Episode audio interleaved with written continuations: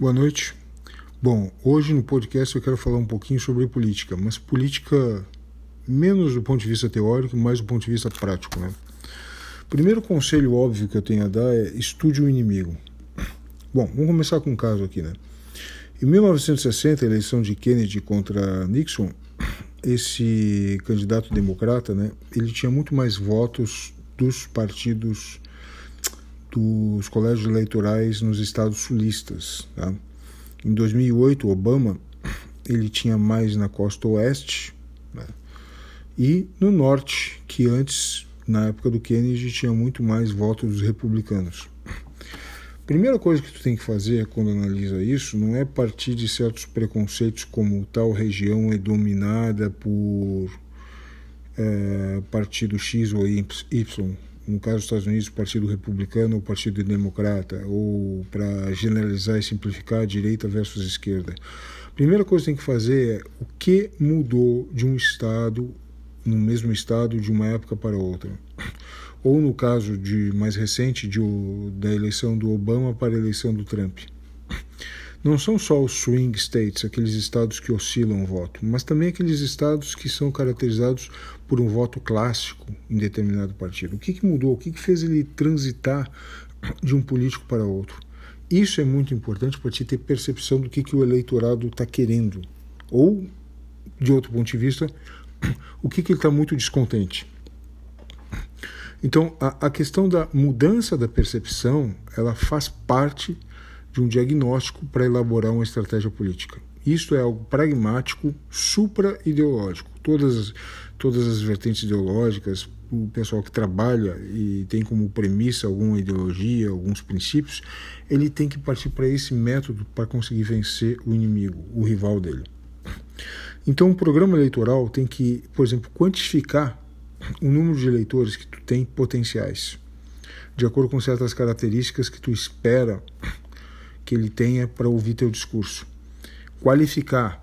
Qualificar quer dizer segmentar de acordo com certas características, o idoso, o jovem, aquele que mora mais na periferia, aquele que mora mais no centro, aquele que tem uma graduação, aquele que não tem ensino superior, aquele que trabalha mais em determinado setor. Quanto mais tu segmentar e saber onde é que está o teu eleitorado, melhor vai ser poder se comunicar com ele.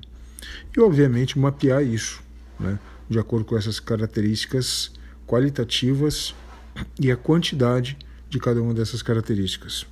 Né? Então, a ideologia ela é fundamental para a tua roupa, para a tua apresentação, tomando como princípio que seja verdadeiro essa roupagem ideológica, né? Mas sem conhecer os detalhes, tu não vai saber para quem você está falando, né? E vai ficar um discurso vazio.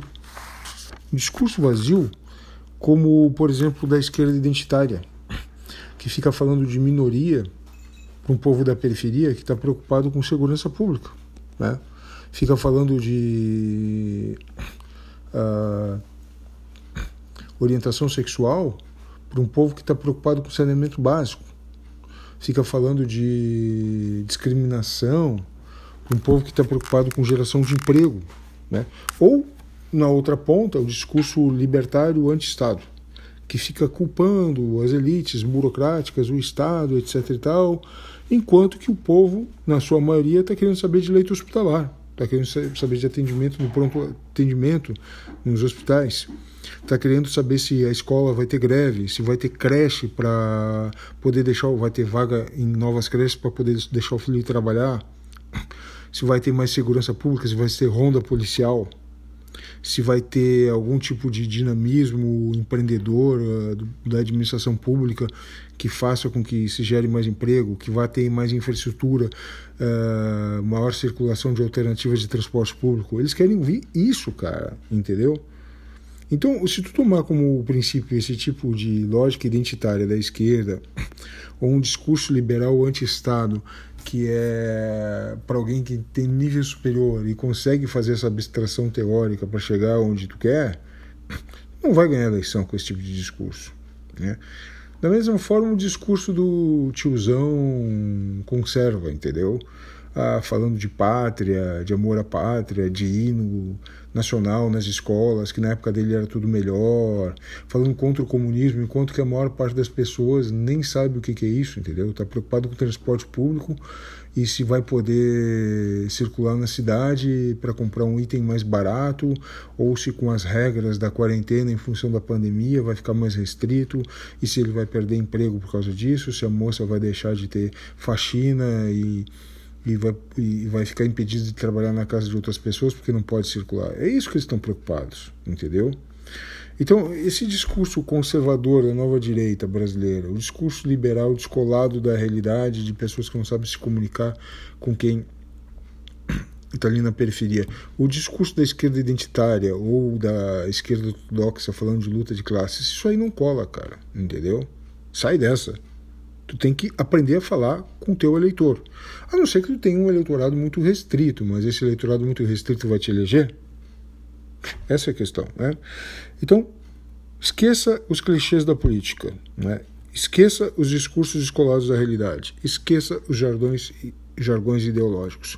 Procure estudar o teu inimigo e ter propostas pragmáticas e, fundamentalmente, uma linguagem acessível às pessoas. Claro que dependendo do público com o qual tu estiver se comunicando, tu pode modular a tua linguagem saindo para algo, de algo mais simples para algo mais complexo, mas isso vai depender do teu, da tua sensibilidade e do teu treino.